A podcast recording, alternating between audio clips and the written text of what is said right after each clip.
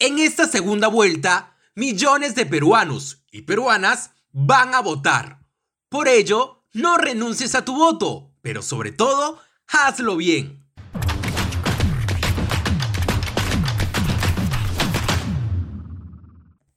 Ya que todos votaremos, estos votos deben ser revisados y contados.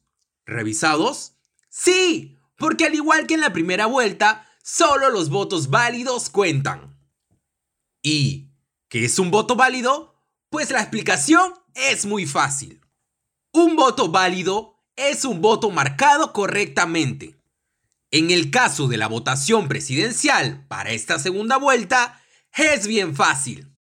Lo único que debes hacer es marcar la foto o el símbolo del candidato, una vez con un aspa, es decir, una X o una cruz.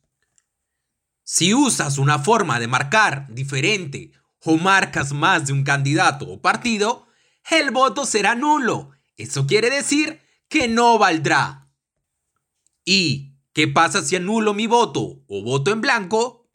Cuando marcas en la cédula electoral con un símbolo no permitido, es decir, que ni es aspa ni es cruz, tu voto se vuelve nulo y este no se contabiliza como un voto válido para ningún partido o candidato.